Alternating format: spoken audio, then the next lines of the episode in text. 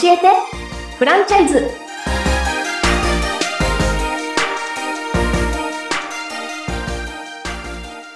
皆さんこんにちは。教えてフランチャイズ。今週も始まりました。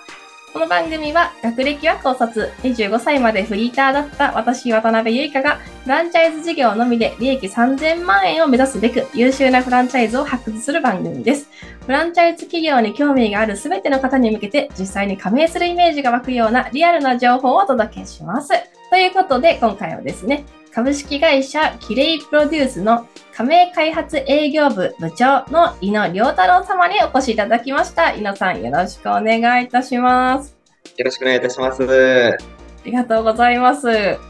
なかなかこういう機会は少ないかと思うので、きっと緊張されてるのかなと思うんですけど、あの よろしくお願いいたします。はい、よろしくお願いいたします。はい、キレイプロデュースさん、お掃除革命というですね、あの、私も結構、私もこう、主婦でもあるんですけど、この主婦の立場からして、そのお掃除革命っていう言葉自体がすごく、こう、いいなっていう、そのお掃除に革命を起こしてほしいなっていう、その個人的な気持ちもありながら、あの、今日はちょっとお話伺いするの楽しみにしてまして、はい。まずは、あの、商品のちょっとご紹介いただけたらと思うんですけど、どのあたりがこう革命なのかっていうところをあの詳しくお伺いできたらと思うんですが、いかがでしょうか？はい、ありがとうございます。弊社お掃除革命はですね、まあ、掃除って名前ついてるんで、ハウスクリーニングを、まあ、メインとして事業で行ってまして、でまあ、の、サービスとしては、いわゆる一般家庭のご家庭の清掃というところで、まあ、ちょうど、まあ、夏もう終わっていますけれども、エアコンの洗浄だったりとか、あと、まあ、キッチンの換気扇だったり、お風呂場の水垢だったりだとか、なかなかご自身で落とすことが難しいっていう汚れを、もう完璧にプロの仕上がりで綺麗にしますよっていうのが、僕らのサービスのメインの一つとなっておりますね。いいですね。なんかエアコンの中とかなかなか自分では掃除できないかったりするし、結構壁紙とかも汚れがこう一回染みついちゃうと、なんかあんま強くやってもこう壁紙が傷んじゃうしみたいな感じで放置してみたいなね、感じであったりしますけど、はい。皆さんからは、なんでしょう、あの、やっぱりエアコンとかが依頼としては多いんですか？そうですね。結構時期によってやっぱり分かれてるなとは思っててですね。うんうんうん5月から8月の末ぐらいまでは、やっぱり暑いこともあってエアコンの洗浄が多いですし、逆に、まあ、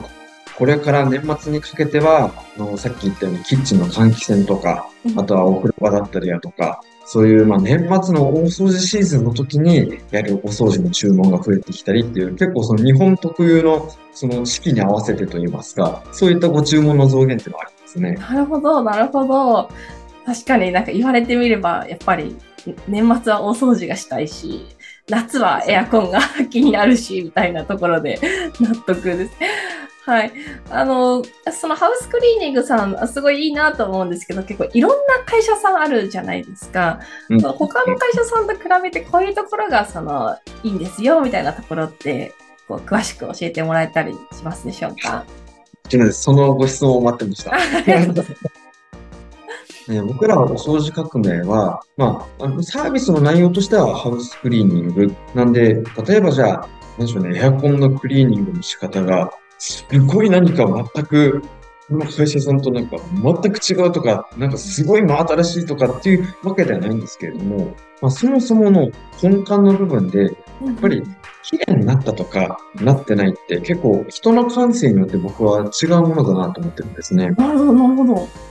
この業界って結局、まあ、その作業しに来てくれた人に対して、まあ、技術量が伴ってるかどうかで、あ、これ頼んでよかったなとか、いや、なんかちょっと失敗したなとかって違ってくるかなと思ってるんですね。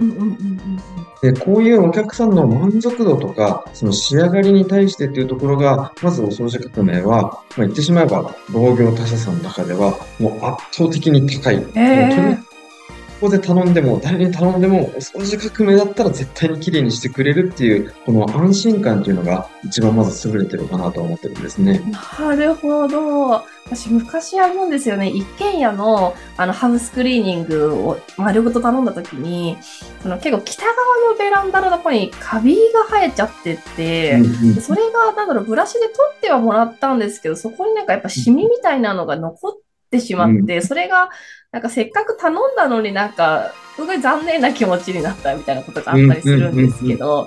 あとはお風呂のヘアピンのこう錆がなかなか取れなかったりとかあると思うんですけど、でもあれって結構、なんだろう、大変じゃないですか、言言っても。その、それって、なんかその、その、対応するのって人件費とかめちゃめちゃかかっちゃうのかなと思うんですけど、あの、ややっていただけるんですか？そうですね。もう僕らは、例えば、汚れ具合がすごい汚いから追加料金かかりますとか、もうそういうのは一切なくてですね、ええもう掃除革命で開業しているそのお店の人に頼めば、もう僕らのその研修のシステムの中身だったりだとかで、ちゃんともう誰しもが満足していただける技術力を提供できる研修内容を組んでますんで、で、あとはまあその裏付けとはちょっと言うのはあれですけれども、まあ、第三者目線での評価としては、オリコンの顧客満足度ランキングで、ハウスクリーニング部門では、まあ、同業他社さんをしのいで、4年連続で総合1位の評価をいただいておりますので、まあ、そこは自信を持って一番お掃除革命が綺麗にしますの すごい。で、ですね。お掃除革命さんに頼めば私の落としてもらえなかったそのベランダのカビとかおそうあのお風呂場のヘアピンも落としてもらえたっていうとこなんですかね。もちろんです。もうその汚れは落とせます。すごい。すごい。ありがとうございます。その、なんかその使ってる薬剤とかが思えば全然違うっていうところなんですかね。それともこの技術力というか、研修の部分で対応してるってところなんですか？ありがとうございます。まずあのー洗剤に関しては、もう市販で売られてる洗剤とかって世の中たくさんありますし、やっぱりそもそも洗剤を一から作るのって、お掃除屋さんだけではなかなか難しいんですけど、うちはもうお掃除革命完全オリジナルっていう形で洗剤一から全部作ってます。すごいですね。そうなんですね。なるほど。どんな汚れにも対応できるように、本当にもう全部で今だと、大体約15種類ぐらいですかね、はいはい。掃除革命で、もう世の中には販売されてない洗剤を使用しているっていうのももちろんありますし、はい。またまあ、その洗剤の使い方とか道具の使い方っていうのは、本当にね、超一石で簡単に身につくものでもないんですけど、うんうん。その技術を習得するための、まあ、研修が用意されているっていう、この二つが合わさっての結果ではないかなとは思っています。すごいですね。なんかそんなにしっかり落としてもらえるのに、ま、今ちょっとホームページとかもあの拝見してたんですけど、エアコンのお掃除、あの9980円からとか、あの、他社さんと比べても全然お値段的にも高いわけでもないというか、むしろリーズナブルぐらいの形で、すごいなっていうところなんででね、はい、思っていたんですけど、なんかこう、はい。全国どこでも今対応可能なんですか？そうですね。で、今、一応ですね、全国ほほぼ対応可能なんですけど、まあちょっと出店ができていない県もあってですねな、るほど、なるほど。もちろん全国で料金は一律で、もう今おっしゃっていただいたお値段で、もう同じ品質のサービスを提供させてもらってます。すすごい。じゃあ逆にこのフランチャイズ企業をね、したい方は、あの空いている券はおすすめだよということで。あのあもうおっしゃるとり、本当に第1号店目大募集してますんで、はいありがとうございます。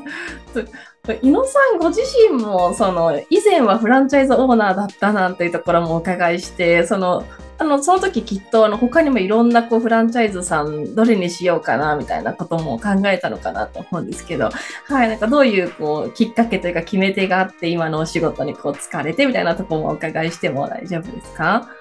もちろんです。ありがとうございます。あの、今おっしゃってもらったように、僕はもともとこのお掃除革命では、まあ今から本当に10年前ぐらいですかね、うん。フランチャイズオーナーとして開業してたんですけど、まあ、そもそもこの会社を選んだというか、この業界を選んだっていうんですかね、きっかけは、まあ、僕の会社に来る前、お掃除革命を知る前は、あの、建築関係の仕事をやってたんですね。ああ、うんうんうん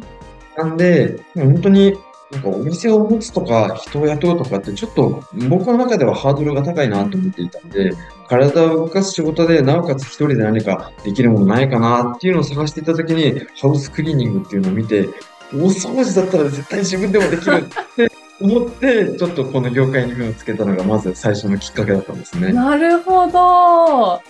で、その中でも、いろんな、まあ、やっぱり当時も10年前とはいえど、ハウスクリーニングがやっぱりもう事業として成り立っていたんで、いろんな会社さんあったんですけれども、うんうんあのもちろん、このお掃除革命以外にも資料請求したりだとか、説明会気に入ったりもしたんですけど、本当に、なんでしょうね。結構直感的な部分ではあるんですけど、あの、説明会を聞きに行った時に、いわゆるその説明を担当してくれたのが、あ、今も変わらないうちの代表の福井なんですね。うんうんうんで会社としては当時10年前で結構まだちっちゃい会社で、そんなに社員の数とかも多くなくてですね。ただ、説明聞いたときに、あ、こんなに技術の部分にこだわってるんだったら、多分ここで習ったらやっていけるだろうなっていうふうに感じた。なるほど。ほ んで、まあそこから、よし、じゃあもうここでやってみようって思って、もうすぐにもうやりたいですって言って研修受けさせてもらって、はいはいで、会議になったっていう、まあそんな流れですかね。なるほど、なるほど。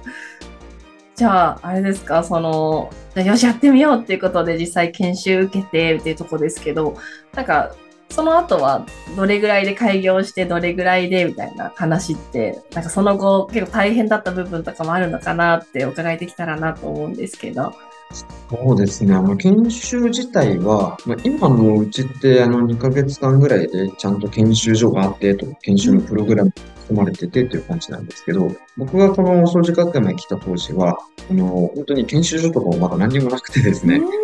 で、もう社長にくっついていって一緒に現場行って、で、技術的に開業してもいいよって言われないと、ちょっと開業できないっていう、まあ、そんな、すごい職人気質な仕組みだったんですけど、すごいですね。でもなんで当時研修は大体僕は10ヶ月ぐらいですかね。まあちょっとその会社で働きながらみたいな感じでのまあ開業を目指すような流れだったんですけれども、なるほど、なるほど。うんうん。あそこで開業させてもらって、で、埼玉県内の1号店目として、また全体では8号店目として本当に初期の頃に始めさせてもらって、で実際に開業してからは、まあ、もちろん事業なんて、例えばあの自分でちょっと営業活動やってみたりだとか、まあそういう大変さもありましたけれども、やっぱり開業前にその技術的な部分とかは、うんもう結構自信を持っていることもあったんで、うんなんか、開業したからじゃあ、クレームがたくさん出てきちゃったとか、あんまりそういう大変さって僕なかったんですよね。はいはい、うんうんうん。かっていうと、その研修中に、あ、に覚えることたくさんあるんだとか、そういう、まあ、覚えていく中での大変さっていうか、そういうのはすごく感じたところありましたかね。はいはい、なるほど、なるほど。まあ、10ヶ月ですもんね。そうなんですよ。今は皆さん2ヶ月ぐらいで研修卒業されてっていうところなんですよね。はい、そうです。もうちゃんと浴室だったら何回練習したらちゃんともうプロとしての仕上がりが提供できるようになるよとか、もう僕の時と比べ物にならないデータ量といいますか、もういろんな試行錯誤を練った上で、まあ、2ヶ月間にようやく収まったっていう、まあそんな感じです。なるほど、なるほど。ありがとうございます。うんうんうんうん。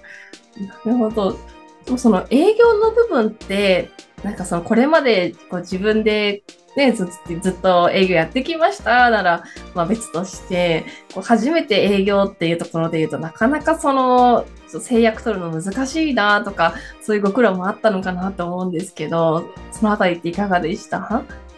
いや、そうですね。おっしゃる通りで、多分、まあ僕ももともとその営業とか接客の経験ってほとんどなかったんで、結構心配してた部分ではあったんですよね。うんうんまあ開業して本当に仕事来るのかなとかうん、なんか自分で営業しないと全く仕事ないのかなとかうん、まあそんなことは考えてはいたんですけど、まあ今の時代になるともう、なんでしょうね。例えば飛び込みの営業したりとか、チラシを巻いてたくさん仕事が入ってくるかというと、やっぱりそうじゃなくて、ちゃんとネットを通してお客さんがどこの会社がいいかなっていうのをちゃんと情報を調べた上でご注文いただけるっていうような形になっているので、そこのサポート面は本当にうちのまあお掃除革命本部はかなり充実してるなと思っていて、ホームページも本部が全部作ってくれますし、うんあとスケジュールも本部と共有されてるんで、空いてるスケジュールに関しては本部の方からこのお仕事どうですか？ってどんどん紹介という形で渡してくれるんですね。なるほど、それはいいですね。あのなんか新規顧客を自分で獲得しないとまず仕事もないし売り上げも立たないみたいな状態ではないかなというふうには思ってなますねる。ほど。それは、あの集客をというか、その、営業は苦手って思ってる人にとっては結構救いというか、あの、ハードルがだいぶ下がるなっていう感じ。そうですね、本当に。うんうんうんうんうんうん。ありがとうございます。でもその、井野さんはじゃあずっと一人でやられていて、その後こう本部の方に転身してっていう形なんですか？もうずっと完全に個人事業として一人でっていう形でやってますね。うんうんうんうん。なんかその、それだけ、あの、軌道に乗ってたら、本部に行くかどうかっていうのも結構迷ったんではないでしょうか。そうなんですよね。いや、これですね、本当に、もう当時一緒に、まあ、同時期に開業していたオーナーさんとかにも、いや、もったいないよとか、そう。そういう声もいろいろあったんですけど、まあ、これは実際、今後そのフランチャイズを検討される方にとって、当てはまるかどうかは多分その人の年齢とか経歴によって変わるかなと思うんですけど、僕自身は3年間ずっと個人でやっていて、売り上げはそんなに悪くなかったんですよね。うんうん。まあ3年目で大体年商で940万円とわか、あ。そのぐらいで、まあ一人でやる分には、まあまあそこそこいい成績出てるかなぐらいの感覚だったんですけれども、あの、事業となると結局人も雇ってないんでずっと一人じゃないですか。なんかこんなことをあの、こんな場で言うのなんかすごい情けなくて恥ずかしいんですけど、ええ一人でやってると、まあすごいやっぱ寂しくなったっていうかね。なるほど。なんか、まあ、もともと社会人経験自体が高校卒業してもう1年あったかないかぐらいで、僕はその独立の道に進んでいったんで、なんか人と一緒に働いたりするっていう経験が全然なくて、逆にその周りが就職したりして、人と働いているとか、同期の仲間がいるとか、そんな話聞いたときに、すっごいそういう環境がなんか楽しそうだなっていうか、いいなっていうわかります。感うんうんかる気がします。私も、あの、あの社会に出てすぐ結婚、出産して、あの専業主婦だった時代があるんですけど、周りのあの会社で働いてるお友達とかすごくキラキラ眩しく見えて、あ の羨ましいなと思ったりしたので、なんか、そうですよね。本当にでもそんな似たような感覚で、で、そうなった時に、ちょうど、その、行ったら、違う会社に、あの、行ってみようかなとか、いろんなことを考え始めてて、でも、その時にうちの代表の職員に、まあ、やりたい仕事があるとかじゃなくて、なんか組織に入って学びたいことがあるんだったら、じゃあ、うちに来ないっていうふうに声をかけてくれてですね。え日野さんがその成績優秀だったから、まあ会社としては手放したくなかったんじゃ。いや、まあ、もしね、なんかそういうね、裏の考えがあるんだったら、なんか、まあ、それもそれでちょっと嬉しいなとか思うんでも、本当に当時は、まあ、そう言われたときに、あ、お掃除革命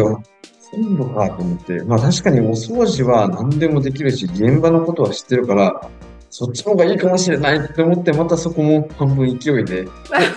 じゃあ行きますって言って、っていうのがそんな感じなんですよね。なるほど。でもあれじゃないですか、実際その、まあ、一位そのオーナーとしてやってる時ってもう自分のことしか見えないと思うんですけど、実際こう本部に来ていろんなオーナーさんを見ていく中で、あ、なんかこの人はうまくいきそうだなとか、じゃこの人は手厚くサポートしないといけないなみたいなところってあると思うんですけど、なんかこういう人がうまくいきやすいとか、こういう人はちょっとこういうのが頑張った方がいいよみたいなところってあったりしますか？そうですね。あの、一個は、これはあの、結構性格的なところでもあるんですけれども、まあ、僕らってその、まあ、言ったら技術職っていうのがまず一個メインになると思っていて、だってその、タイプ的に言うと、なんて言うんでしょうね。やり始めたらこだわっちゃうタイプっていうんですかね。例えば僕なんかも、あの、当時オーナーだった時は実家に住んでたんですけど、自分の部屋なんかお掃除屋さんですけど、全然掃除しなかったんですよ。はいで掃はい。除が好きかって言われたら、まあ普通ぐらいだったんですよね。はいはい。うんでも、やり始めたら、もうとことん全部綺麗になるまでやりたいみたいな、うん性格的にはそういう感じで、うんでそういう人は僕らのこの事業とか、またフランチャイズとしてのまああり方っていうのはすごく合ってるかなと思っていて、うんうんうん逆にその結構早い段階で妥協しちゃうっていうか、まあこんぐらいでいいでしょう、みたいなラインがかなり浅い人っていうんですかね、は、はまずその、もう仕上がりにこだわらなきゃいけないっていうなんか、自分の考え方は多分変えなきゃいけないなというふうに思ってますし。なるほど、なるほど。うんうんうん。でもう一個やっぱすごく大きくあるのは、さっきこの仕事って技術職ですっていうふうには言ったんですけど、もう一つの反面は、いわゆるそのサービス業だと僕は思ってるんですね。ああ、うんうんうんうんうん。お客さんと対話したりとかする場面も多いですし、人が住んでる家にお伺いするんで、やっぱりそこでお客さんが、あ、なんかこの人に頼んでよかったなって思ってもらえるのって、仕上がりはもちろんのこと、多分その人のなんか表情だったりだとかうん、声色だったりだとか、多分そういう部分ってすごく大きく関わってるなと思ってるんで、うんうん。なんで、多分その、なんか、営業がすごくて何でも売れますみたいな、そんなスキルは別にいいかなと思ってるんですけど、接客サービス業をしたことがありますよっていう人は、この業界はすごくまあ向いてるなと。思うし、逆にそういう経験が今までないんで、ちょっとこれからいろいろ覚えなきゃいけないなっていう人は、まあ、研修の中でも、いわゆるそのロープレっていう形で、お客さんの対応の仕方だったりだとか、一から全部やってるんで、まあ、ちょっと力を入れて取り組んでいただく必要はあるかな、なんていうふうに思ってますね。ありがとうございます。うん確かにそのお掃除なら私もできるかなっていうところもありますし、結構あの好きなんですよね。あの汚れを落として綺麗になるとなんか気持ちいいじゃないですか。ね、そうですよね。はい、のもあって、なんかその、なんか手軽に始められそうでいいなぁなんていうふうにちょっと現状は思ってるんですけど、はい、あの後半の方では、じゃあ実際加盟したら、ちょっといくらお金がかかって、どれぐらいで回収できてなんていうあたり、ちょっと詳しくお伺いできたらと思いますので、後半もよろしくお願いします。はい、よろしくお願いいたします。はい、ありがとうございます。最後にちょっと宣伝です。え公式 LINE ご登録いただいた方に豪華特典プレゼントしております。